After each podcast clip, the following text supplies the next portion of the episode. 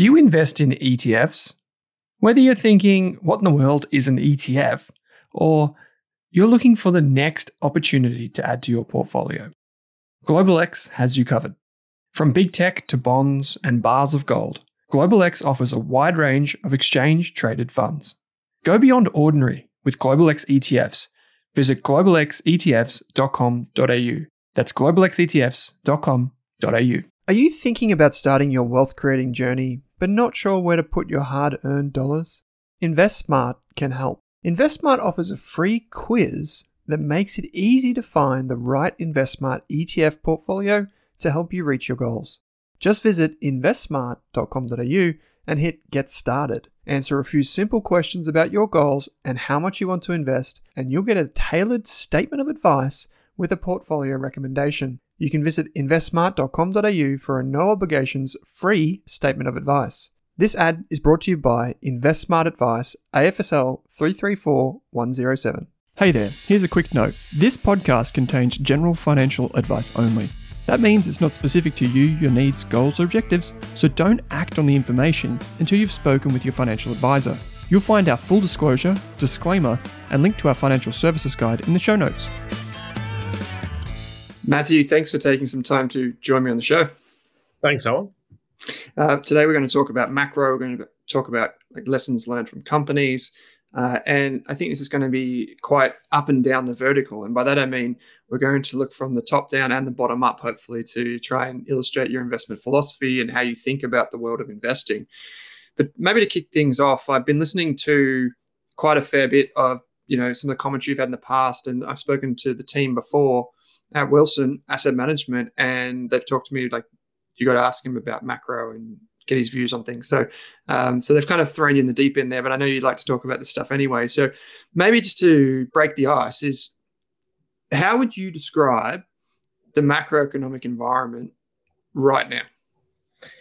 Yeah, well, the, the great thing about the macro environment, it changes very quickly, and and what a perfect example this week um, you know, with 100 basis points coming off the short end of the the, the rate market. So the, the, the environment's changed dramatically um, from, you know, two two weeks ago we talk, have Powell talking about, you know, higher for longer.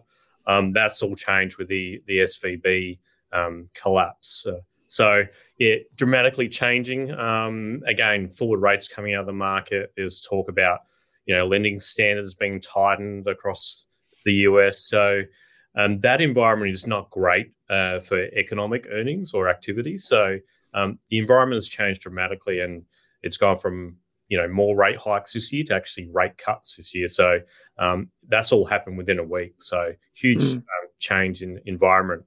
Mm. That is, um, a, like you said, a dramatic shift, right? It's like almost sounds like the peak of Everest. Uh, you've got to just realize we're at the top. Um, but I, there was one actual follow up question that I had. I was just briefly mentioning it off air. Is how much macroeconomic variables and factors and thinking goes into your process, but not necessarily like it's just like that's the question, but how has it changed through time? And in particular, maybe if you could map that to your career, what you were doing in earlier parts of your career, but like when you joined Wilson and now, and how the macro lens has affected your process? Yeah, that's interesting question because it's, it's a multifaceted question too because macro becomes more important around inflection points. So macro is very um, you know critical to thinking around those big inflection points between you know rate hike cycles and rate cutting cycles. Mid cycle not so important because everyone just goes about their business. Um, you won't watch uh, at the moment. Everyone's watching CPI prints mid cycle, no one will be watching a CPI mm. print. And there's no market reaction because we're mid cycle, the policy tools are essentially neutral, um, not that important. For, for me personally, I used to manage large cap money before and multi asset money before uh, coming to Wilson Asset Management. And then um, when I first came here, started managing small to mid cap money. And the macro is really not that important for a lot of these companies because they are growing from a very small base and can grow quite um, aggressively uh, into a market versus the larger companies trade more in line with GDP, you know, plus or minus a few percent if they're lucky. So Um, the more mature companies have higher sensitivity to macro variables, whereas the small to mid cap companies, um, ultimately they, they will get caught up in macro eventually, but in between and around inflection points, they can move less because they can actually still grow because they're coming from a small base. So um, it's again, macro is important for the the small to mid cap to large cap. The, the difference there is large cap much more important, and then macro is more important around those big inflection points mid cycle. Um, everyone sort of forgets about it again. Mm. It's interesting. Um, are you referring to when you say like the sensitivity? Are you talking about like the fundamental performance of the business? Because some people might say, well, you know, small caps tend to be very volatile in the share prices. So are you referring to like business fundamentals there? Yeah, yeah, more the fundamentals of the the company, you know, the environment they operate in. Like, let's say Australia GDP gets downgraded by, you know, 20, 30 basis points. That will have a direct impact on a lot of the large companies because everyone uses these economic impacts uh, or sensitivities in their models, whereas the small caps will probably just w- would look straight through it. So um, mm. it's more around yeah the, the fundamentals, not nothing to do real um, with mm. with the share prices as such. That's interesting because then if you think like that, I guess then um, you might be inclined, if you are in that small or mid cap space, you might be inclined to think, well, that's actually an opportunity for my investment process to take advantage of that kind of, I guess, dislocation between fundamentals and price. Um, how about then? So if we just maybe zoom in on like the WAM leaders and the money that you're managing now, how much of your time spent thinking about the portfolio is macro? Like I asked you before, like what do you get up and check in the morning? Maybe that's a way to illustrate how you think. Like the first most important thing when you're thinking about the portfolio today how do you think like macro informs that portfolio specifically? And maybe you could talk about some of the things you do each day to, to get, get a pulse check. Yeah, it's um, very good question as well because th- there's so much information. Our, our game of investing money is about gathering information and trying to get the mm. best information you can. So, so what I'll be watching outside of market hours is around. Obviously, you got the European Open coming through. You get some signals. You got economic data coming through, watching FX markets, rates markets, just to see where money is flowing and also risk appetite as well, because you get, um, as we talked off air, like bond markets process data. There's less emotion, whereas equities, you know, they're pricing hope and dreams and blue sky, and you know, it's either all on or all off. There's there's a little bit more emotion in the equity market, so you mm. get a, a more pure read, I guess, of how actually the economic conditions are going and also where money is flowing. So the things I'll be watching are, are rates, you know, short end rates, uh, the belly, long end rates, um, you know, volatility as well. So some of the volatility measures in equities, like the the VIX and the Move indexes, which give you an idea of how much risk is or, or the appetite, I guess, of um, you know risk taking in, in in those markets or how much people are willing to pay for that. Mm. Um, you know, positioning as well, like um, you get a lot of money these days, like CTAs, which are mm. momentum strategies, and we try and check how they are positioned because we never really want to be on these momentum trades when they turn. So th- we look at all that, and then we look at equity. So I'll look at all those things before I look at the equity market, uh, what happened overnight, and then what I'll do is every every day check the the sector performance of the US markets and the, the Euro- European markets to try and get a read of where money is flowing, what's performing in that environment, but then marrying it up to how rates performed. And sometimes they don't marry up, and then you think, well, that's maybe the equity market has got it wrong in the short term. So we're always trying to triangulate data to make sure it makes sense. And mm. the reason why we do that is to try and eliminate as much risk as we can when we make investments. So we're always trying to get the odds on our favor. And we find if we look at all these different data points, it can quite often help you. Hmm. How, just as a for context, how much of your day, on an average day, it's like a typical day, if you have one of those, um, would you say is spent thinking about those things, and how much of it is spent on the company by company, like at that level?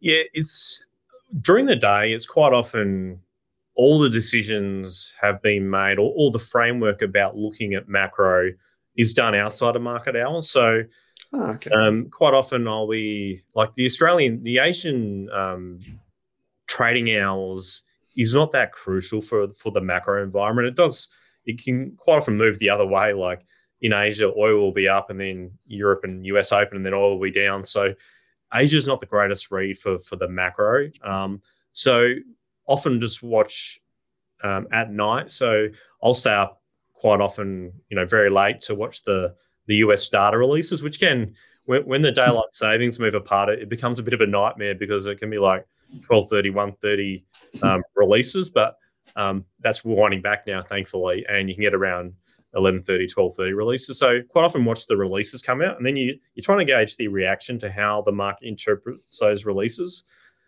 to see if you know the, the good news is good news, you know, good news is bad news, and all that. Just trying to work out how the market's positioned. So all that thinking around macro framework is done outside of market hours. During market hours, it's engaging with the Australian market. We're seeing companies, talking with companies, we're talking with contacts. So all the macro decisions are predominantly made outside of market hours. Um, unless there's an RBA decision or we've got some big economic data in Australia which could shape the interest rate view. So CPI, um, employment numbers, and all that. That they are important, but predominantly all the macro work is done outside of uh, Australian trading hours. I might ask one follow up on this actually, if I can, and, and think about this from like the bottom up approach, like how it actually is expressed in the portfolio. In that, how many like new ideas would you have in the portfolio, say, uh, if we took maybe however you want to frame maybe it's like every six months every year like every quarter i don't know like but I, what i'm kind of getting at is like a full position for you. Like how many of those big decisions do you make? Because one of the, one part of me is thinking okay he's thinking a lot about like the macro lens each and every day. How much of that is noise? How much that is signal? And how does that translate into the portfolio if you get what i mean? So i'm trying to gauge that kind of like push through from signal to execution in the portfolio yeah, like we're highly active, so we're we're making adjustments daily. We we don't change the positions. We don't. Um, I, I shouldn't say we don't, but we quite often wouldn't trade, you know, from in at 100 basis points to out of the portfolio. It'll be adjustments. So 100 basis points, we might go down to 50 or 150. Right. We make a lot of those decisions daily. So we have the, the portfolio is very active, but you're right, there's a lot of noise. So the, the way we're trying to do it is we have three pillars where we're looking at the macro, then the fundamental analysis, which is the company, and then positioning analysis, which is around, you know, where is flow happening? Is it, you know, where are the, the crowded trades? Is the market long or short different um, commodities in particular? So ideally, we try and get all those three things mm-hmm. lining up. Um, but quite often in reality, that will never happen. Um, so throughout the throughout the day, there'll be new information coming out from Japan or China. Uh, China is very important. If there is a clear signal from that, we will trade that. We'll, we'll adjust the portfolio weight. So very active. There's constant adjustments um, when we get proper signals, but a lot of the signals, as you suggested, can be noise. Um, the the skill is dissecting which is noise and which is actually market moving, and have you know some duration on that trend versus just a flash in the pan. Mm. I saw a um, economic update you did with Tom Piotrowski from CommSec, uh, and this was going back to August 2022, I think it was. And at the time, you were talking about the macro environment and how things had shaped since COVID. And one of the things you said, he asked you, like, what are some of the things that keep you up at night? And I think you were talking about like credit spreads and maybe like a collapse, like some sort of event in that regard. And um, that was the thing that you were very mindful of. And like you said, just this week, you know, SVB, Silicon Valley Bank, um, you know, I don't know how you characterize that, but basically traded to a point of collapse and the government's come in and rescued it effectively. How how do you characterize that as a signal? Because that seems like for it's like front page of the news, seems pretty big. Have you made any decisions on the back of that? Yeah, like it's, again, it's still up for debate about, you know, is this going to have um, a longer impact or not? Um, how did we how did we react? We reduced some of our banking exposure because, again, quite often on equities they reduce risk first, then ask questions later. Mm. Often, so we went into like it was almost preservation mode. We actually reduced risk out of the portfolio because you know whatever happens here, none of it's positive. Like you've got this, you've had you know two banks going under now in the US.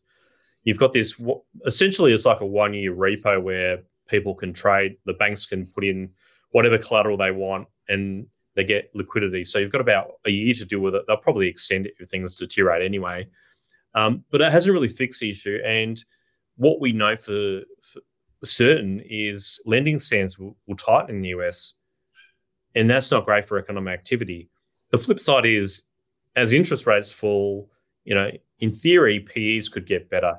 Um, so the financial conditions are improving, the economic conditions are deteriorating. So there's a there's a fine balance here, but at the moment we're in everything into meltdown territory. So mm. um, the the correlation between rates and markets going up is broken finally, which is very welcome to see. Um, but the yeah the impacts we don't quite know yet, but they are negative. It's just a, what degree they um, will mm. impact global markets. Um, the, the the impact has been dramatic already as far as rates markets goes, and equities obviously uh, are feeling it um, pretty hard as well at the moment. But uh, the one thing probably to to say is the Australian banks are nothing like these US um, regional banks. So um, not not to say they will go up from here, but mm. you know concerns around safety are un- unfounded. Mm. That's um, it's it's it's a good point you bring up there too. Like we're only a week into this saga, so I should mention that we're recording this on the 14th of March, and so there's the story is yet to play out. Um, one of the things I noticed when I was looking at the WAM leaders portfolio in particular is that performance since COVID has actually been very strong and like sig- significantly, you know, outperforming in this in this like I guess couple of years. And I was hoping you could just characterize that for us is why has it performed? Is it that macro piece that you said, like it's at those critical junctures where macro plays a huge role and therefore adds the performance? Or just how do you think about that? Yeah, it's again like quite often think back and you know what what led to the outperformance. But I guess since the GFC, we've been living in this environment of very low interest rates, um, and it's been very supportive for a certain sector of the market, um, predominantly you know the, the techie end and the long duration end of the market. I mean, what did we do well in during COVID? I guess there was a there's a key event in March of 2020, um, and there was two camps. You know, economic depression, the world's going to end, and then the other camp was around looking at the fiscal policies which were being implemented and also the monetary policies. And we went with that camp because probably the, the biggest lesson is the stock market is not the economy. And quite often people are like, why is the stock market going up when the economy is like in mm. ruins? It's like, well, you look at the the policy settings and the fiscal transfer uh, from the from the public sector to private sector, and there was enough cushion there where asset prices could go up and and would go up. So we invested very heavily in that period when you know at, at its darkest, uh, we just bought everything we could that was high quality. We knew the business model was sound. We knew they would trade through it. They had balance sheets which were, you know, robust. And we took up all the capital raisings in, you know, in the banks and anything we could get our hands on in a capital raise we took. And that set us up for a really good um, period. And then I guess there was another critical point where interest rates were moving up and the market was in the inflation is transitory camp. Um, rates will never move up. There's too mm. much debt in the world. Rates can't go above two percent on the on the ten year rates. Um, we took the opposing view, and we were like, the forward market was already there, so it wasn't. An, we were watching that move up and up and up, and we are like, the equity market was just ignoring it at a point, and then all of a sudden, on these inflection points, it all happens in a day or two, and if you're not positioned correctly, you miss out on a large amount of performance. So when the market, the equity market, finally thought about interest rates rising, I think we made like 250 or 300 basis points of outperformance in you know a few days. So hmm. again, mm. that set us up uh, for that inflection point of rising rates.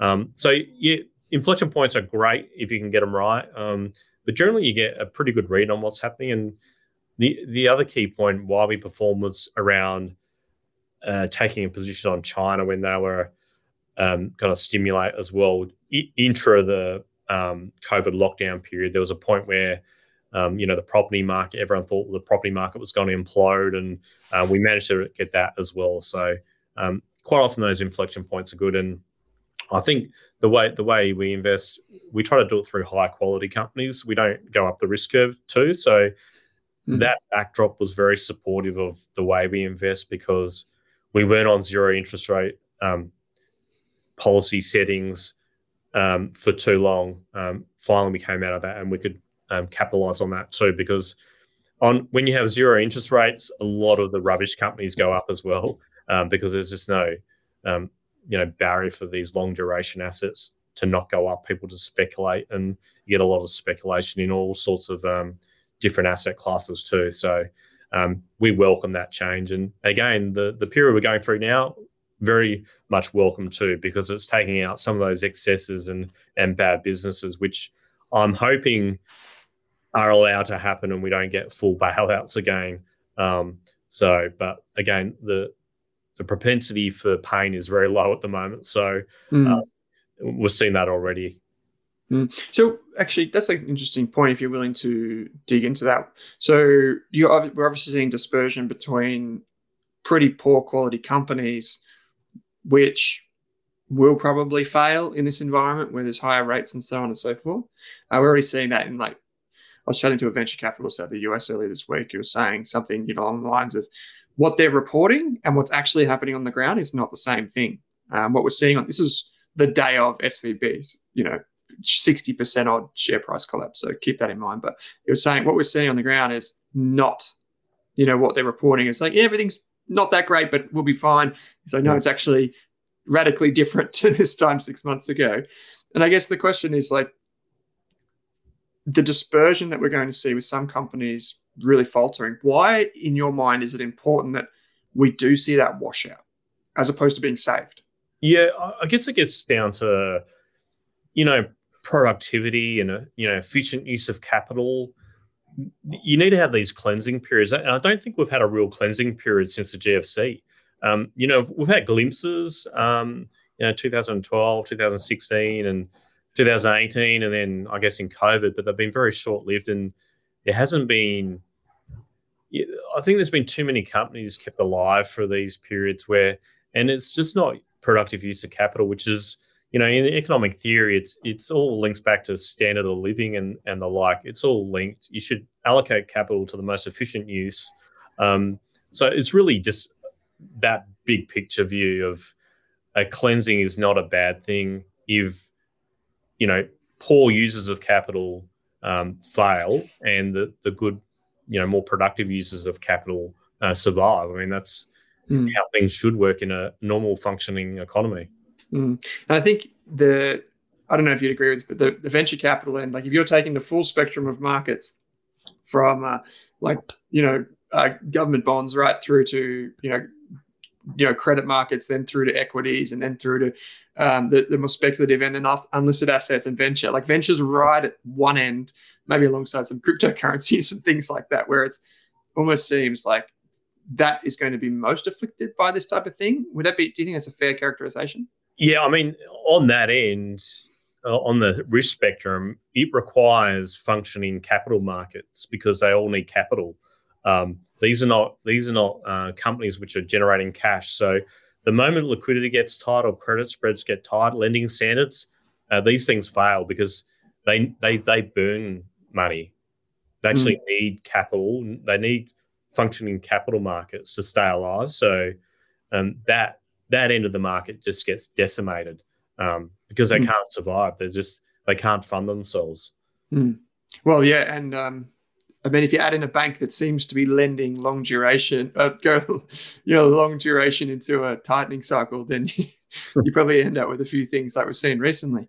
Um, okay, so this is this is quite interesting. Um, but uh, I mean, if we if we bring it back to the portfolio and how you're thinking now, so we step away from that kind of more, we'll say more speculative end, not completely speculative, but more speculative end. Um, I had a question which was along the lines of if inflation or if rates are persistent, how do you position position the portfolio for that? But maybe I won't give you that hypothetical framing. Maybe I'll just ask you, how are you positioning the portfolio now, and how are you expressing that view? Right. So you really got to dissect, you know, short term, medium term, long term. Mm. Short term, we've, we've been reducing risk, but that was something we've been do- doing for about three to six months too.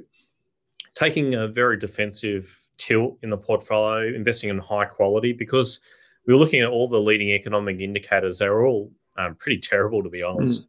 Mm. Um, so we were like, we, we, weren't, weren't that confident on the um, economic environment, and we thought interest rates would be cut from a falling economic environment and a falling inflation environment. So we were going very defensive, but we didn't want to go into the speculative end of the falling rate part of the market where you go the high growth and tech because we thought the economic environment was so weak we'd rather play the the more you know the very safe cash flow companies which are infrastructure um, companies you know the, the, the old bond proxies i guess you could call them that mm.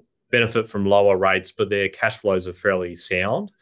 Um, so that was the way we were positioned. And and what i guess the, the short-term view now is i'm trying to work out if short-term rates have overshot from this shock. Um, we've dropped you know as 100 bips in the us um, I, I was just looking before the the aussie one-year rate. I think we're about 40 bips under the cash rate at the moment. So I'm just trying to work out if maybe the bond market has gone been bid too much in the short term. So I, am always thinking about contrarian trade. So I'm thinking, oh, maybe some of these insurers look all right, which have been sold off on the back of um, falling rates. Um, in Australia, more aggressively than the the banks, surprisingly. So, um, always looking for these contrarian trades. So that's short term, but the overarching portfolio now is high quality companies that will benefit from lower rates eventually. Mm-hmm. Um, still backing China as well. So the the the measure I look at the China total social financing, which is sort of like a broad credit measure in China, has has beaten the last two months in January and February by a large margin. And that's normally a good leading indicator of activity in China. So um, we've got expressing that through BHP and Rio, so the bulks more so than industrial metal, metals because of the faltering economy at the moment. Like industrial metals more linked to global activity, mm. whereas iron ore is very, very much China focused. So position that way.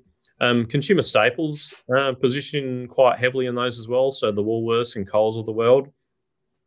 Um, you know, trying to make sure the portfolio is as resilient as possible, but always keeping our eye open about when to add in risks. So you don't want to stay defensive for too long because all of a sudden you could get this, um, you know, Fed speak coming up over the next week or two where they say, "Hey, we're we're pausing. We could cut. Mm. You just never know. So once that happens, the leadership of the market changes very quickly. So quite often you will have to run a little bit of a barbell approach where you have a little smaller holdings in some of these companies which will benefit from that narrative shift. So um, but yeah, overall, the portfolio I classify as high quality, uh, defensive, with that China bet still embedded in the portfolio. Um, massively underweight Australian banks, more so on their their NIM outlook. But you know, fortunately, it's been beneficial because of the the stuff going on off in the US as well. Um, but that's probably the best way to sum up the portfolio at the moment. How would you just in, interesting? Like I know a lot of our listeners and viewers would be interested in the bank stocks you said the NIM outlook there is kind of leading that trade. What would make you change your mind? Yeah, so what happened was the Australian banks were meant to have positive net interest margin performance basically up to the last RBA hike. Um, and that was what the whole market thought. And that was going to be, you know, back when the back in February, maybe that was like, you know, middle of the year, so you could have been like August before you, the the net interest margin started declining. That was brought all the way forward to, um, you know, almost the end of last year through competition. So what would get me excited now? It's hard to actually find a, a reason to get excited about the Australian banks because generally you want to be buying them in a rising interest rate cycle, not a falling interest interest rate cycle, because not only will the competition squash NIMS, but falling rates will squash NIMS as well. So it'd be yeah, it's hard to actually paint a scenario where you could go, let's go all in on banks at the moment because hmm. we're going to potentially go into an easing cycle. Um, so mm. I, I, can't even paint a picture at the moment. Um, to mm. go overweight Australian banks. Mm. How far down? Another thing you mentioned before was, you know, you might have that barbell approach. How far down the market cap spectrum do you go to look for those ideas? Yeah, the one thing like we, we get most of our um, our performance through the top 50 companies. We actually don't really go down too far because we find our approach needs liquidity and mm. in quite often in these smaller companies you can't like we we may see data move but then we can't actually action it so um, yeah there's really not much outside the top 50 um, we do have some companies between the 50 and 100 but it's a very small percentage so when we talk about barbell approach it'd be more through the um, just thinking like you know, like let's just call, for example, a Xero, a WiseTech, an REA, a Seek, more those companies, not mm. not the 100 to 50, 150 to 200 type stocks because they're just too illiquid in the Australian market. Yeah, and those are still pretty big companies that you mentioned. They're in the billions of dollars. So, um, but when you're managing more than a billion dollars or something, you know, larger than that, you've got to be really mindful of the liquidity constraints, right? Um, okay, if I switch gears now away from this kind of macro portfolio positioning um, bent, I, I, was one of the questions I was curious to ask you is uh, who has influenced your the way you invest today? Like if I th- say to you, well, which person, whether it's through a book, maybe it's someone you know, maybe it's like a family member, maybe it's a colleague, who has influenced you the most in your career and the way you think about investing today, and what impact have they had on you? Yeah, it's Again, very good question. I mean, um, probably the the one that comes to mind, top of mind, is Stanley Druckenmiller. Um, I, I just love everything he he talks about. Like he, the way he views the world can be like. I mean, he even jokes himself about being a little bit simplistic on the way he views the world. But I mean, his track record speaks for itself. He's just um, quite amazing. And I guess it, why him? I mean, it's back to the you know the, the infamous uh, Bank of England story. We know when he was working with Soros and you know Scott Bessent.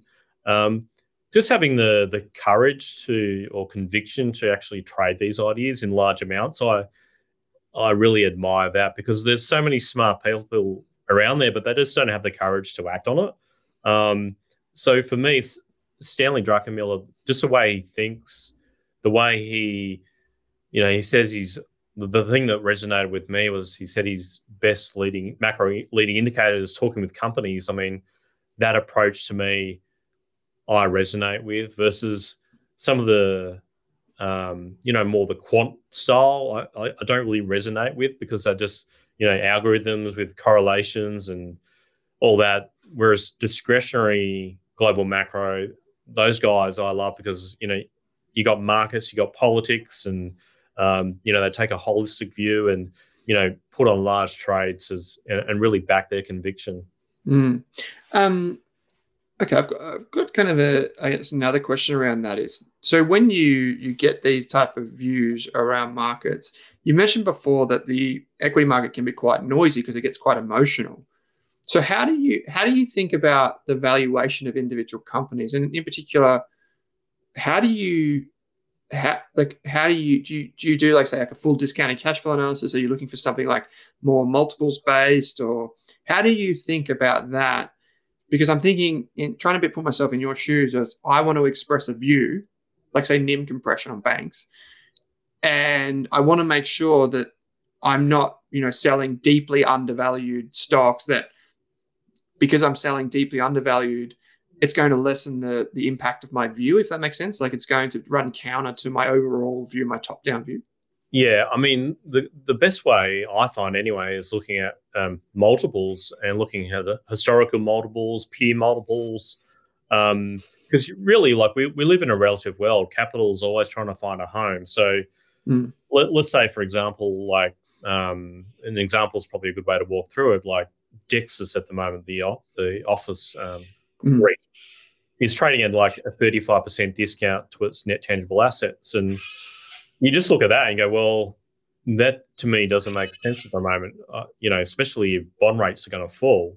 Um, so it's always looking at relative valuations and, you know, putting it back to, you know, net tangible assets or historical PEs or you know peer comp PEs or you know, and looking outside of Australia as well, like looking at global peers as well. And it's always just trying to, like, as, as I said, we, we live in a relative world. So you're trying to work out is the outlook for this company getting better or worse at any mm. point in time? And is it reflected in its valuation? So it's more the incremental. Doing a DCF, like, personally, I find is a waste of time because it's full of assumptions that change, you know, potentially daily. Mm. Um, and you the, the more assumptions you make, the more errors you'll make too. Um, so it's more the way we look at it is more directional. Are conditions going to get better or worse for this company, and is it reflected in the price or not? Mm. What is um? You may not have this at the top of your head, but what is the like? What's a typical holding period for a position? Yeah, like it's actually quite long. So around sixty percent of the portfolio has been held for three years. Right. But the like when people see our turnover figures, they think you know we're just trading in and out, but we're actually like pulling levers constantly, like daily, trying to push weights up or down based off new information. So we're very much data driven, trying to take into account new information, then trying to reflect it instantly. So we're always trying to have the portfolio reflect the current environment every single day. So we're always like, in theory, we should be able to make money in any market we're not like a style bent like you know like a, a value or a growth mm. you know we're trying to make money every day and data to you know input that in and then adjust the portfolio every time we see new information which could change a view mm. uh, i've got another question which is kind of like it's like an inverse it's like an inverting with a tweak which is if you look around, so you said Stanley Druckenmiller before, if you look around at other investors um, that maybe you read or that you read about in the media or something, I'm, I'm curious to know which investors do you admire so that you admire the way that they invest, but you would never do that, if that makes sense. So I'm looking for like, oh, that's, and this is this whole idea of being like humble in the way you invest and not necessarily trying to emulate everyone, just trying to stay in your lane. So I'm curious, are there investors that you look at and you think, I really admire what they do, but I could never do that? Oh, 100%. I mean, all the time. There's, um, you know, people are investing tech or growth. The, um, you know, I, I, can't do that. But I guess the one for me is Jamie Simons from uh, Renaissance Technologies. Um, you know, very like highly successful, what amazing track record, but very mathematical driven, very quant driven. You know, having computer algorithms running all these correlations. Like I, I, wouldn't even know where to start with that stuff. So mm-hmm. um, I admire him like so much. Like the track record, like unbelievable. But could I do it? hundred percent no. Like uh, he's like obviously you know PhD in maths and um, you know started from a bedroom, just built up this amazing business. I mean, just incredible. Mm. Yeah, it's uh, it's one of those things where you just need to know which lane you're in or which corner of the market's yours and stay in that part and just admire Correct. someone like that. Yeah, I, I totally, when I realized when I came across him, started reading about him, watching interviews, I just thought to myself, well, I'm happy not to be a quant investor because that's not the opposition that I want across the ring from me. Um, I've got I've got two more questions for you, Matthew. One is um, so we've kind of touched on this, which is this idea of um, thinking about risk or risk versus return at least. I'm curious, what things do you look to to measure risk? And specifically, what I'm trying to get here is like a lot of the academic theory. How much of that do you use, and how much of it would you disagree with in practice? I guess. Yeah, I, I without being disrespectful to academia, I'd, I'd use zero of the academic risk measures um, because it's all built on what I think is a flawed assumption of normal distribution, which we know works during times where it actually doesn't matter if it works or not. But when it when it fails is when you need it to work and it doesn't work. So it's actually a, a flawed system. But it's what do you do? I mean, it's probably the best of what we've got. I mean, you got to make assumptions around distributions, but use none of that. I, I look more at market based risk. So we touched on it um, previously around what is the market paying for risk at the moment, like with the, you know, the VIX measure of equities and the MOVE index of bonds. you know, and that's I'm, I'm really just trying to work out what risk is embedded in the market, how people position. So for me, that's risk. And then on the portfolio level, I, I guess the the risk I'd sort of point to is again, it's a bit of a technical term, but beta of the portfolio. So Mm. how will the portfolio we manage move with the current market? You know, and beta is not stable as well. So again, it's flawed, but um, you can sort of see like if I'm running a beta of 0.98, it means my portfolio won't move as much as the market. So if I've got a real defensive feel at the moment, I should be running a beta lower than the um, the market beta, um, just intuitively. But again, it's it's more of a feel you have over time. Like you know when your portfolio is running a bit hot versus a bit cold, and and trying to balance it. So unfortunately, there's nothing in academia that will help you. Um, it, it, obviously, it helps with hedging and the like, but again, hedges start to fail when the moments you need them most. So Mm. um, yeah, unfortunately, there's not a great risk measure out there to help you with equities. I feel like if you're taking a strong view on banks, your beta would be, well, it's not necessarily different, but it it may have to be compensated in other ways in the portfolio. Yeah, no, that's 100 percent right. Like you, the portfolio is like a an evolving um, piece of all these different pieces of of the puzzle, and you have to be cognizant if you like underweight banks. Okay, that's you know a big part of the index. So where are my overweights and underweights, and how will the portfolio perform? Well, let's just say you know banks start um, rallying, and I, at the moment we've got a 10 percent underweight on banks. Like we, we don't invest like versus the index, but just just for um, Hmm. comparison purposes. Um, yeah, I'll be left way behind if if the banks run. So you've got to have a high conviction bet, and then you've got to balance it with other parts of the portfolio too. So running resources, uh, they generally have quite a high beta. So Mm. yeah, it's all it's all a balancing act because you never like the, the thing I learned with you know the greatest investors, they always progressively or scale in bets as well. You don't want to go all in all at once because quite often you get it wrong and then you have to retreat. So um, scaling is that that's why I think the model we run works quite well because you can scale in and out quite quickly based on you know changing in data. So yeah, it's it's nothing perfect is in, in investing with you know betas and the like, but um, Mm. that, that's sort of how we run it.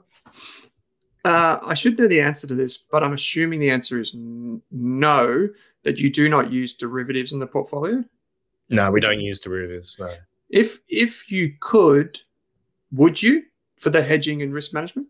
Um, potentially. Um, yeah, like like in periods like the last few months, maybe would have run, you know, like a small protection, like a you know, um, you know, volatility. You might be running Mm. a, a vol a vol position to, you know, it, it'd be a slight negative cost of carry running it in the background, but it's almost like an insurance premium where Yeah. be running it, you know, maybe one percent of the portfolio. So you're giving up one percent of the portfolio return uh, for protection. So I mean, it would would have worked really well, um, but that's that's definitely something I'd, I'd look at if I had the ability to run derivatives. But um, yeah, I mean, that's Hmm. probably the one that stands out most is just downside protection.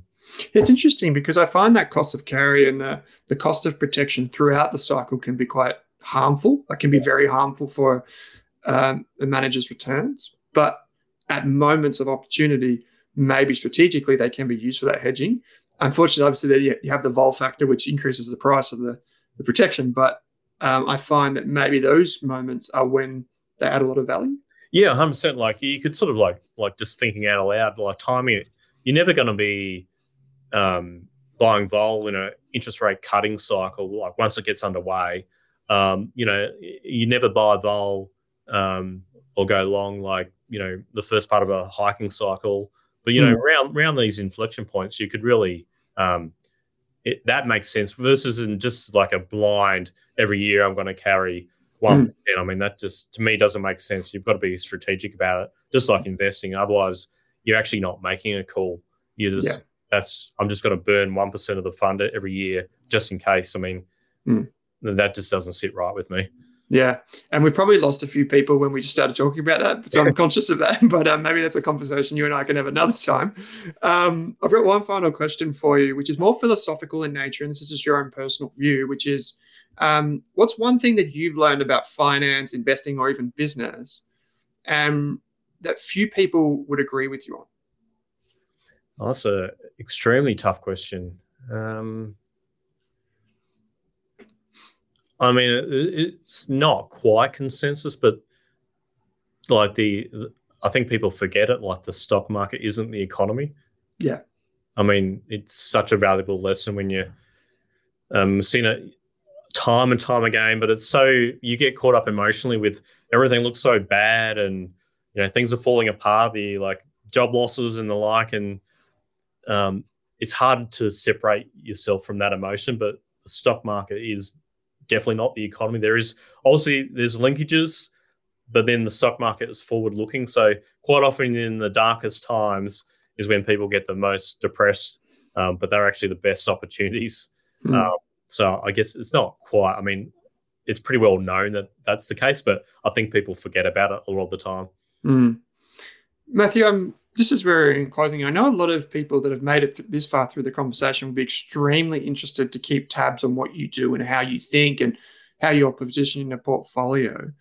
Is the best place to go the, the monthly and quarterly letters that are available on the Wilson Asset Management website? Or, or are there things that you do? Like, do you do a lot of webinars and things like that?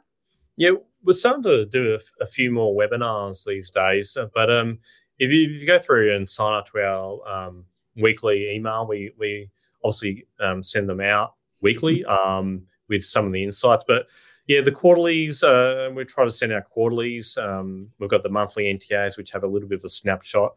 Um, mm. But we're going to start doing webinars more often now as well, just trying to, you know, because obviously the, the market is moving a lot. We just want to keep people up to speed with what's happening and how we're seeing things. So uh, mm. just look out for some more webinars coming from us at Wilson Asset Management.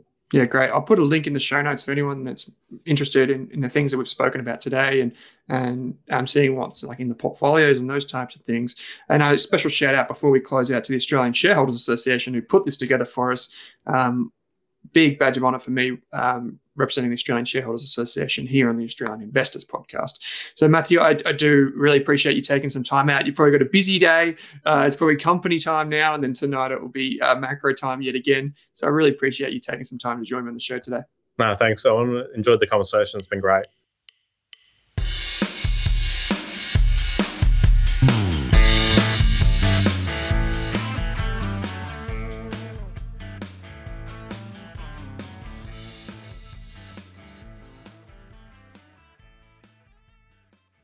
For more than a decade, I've been hunting for the best investors and their methods, strategies, and tools for investing. After years in the industry, countless books, a few degrees, and 1,000 podcasts and live shows, I've rolled this accumulated knowledge into something called Rask Invest. If you've ever heard me talk about a core and a satellite, active and passive, true long term compounding, or you simply want to know exactly how I would invest, now is your chance. Rask Invest is our new investment service, designed for all types of investors who want professional management of their core portfolio at a low cost from a team they trust. Rask Invest helps you automate your wealth creation and passive income. Simply click the link that says Invest with Owen in your podcast player to join one of our live platform walkthroughs or book a call with us. You can also view the Rask Invest PDS and TMD and get invested with me.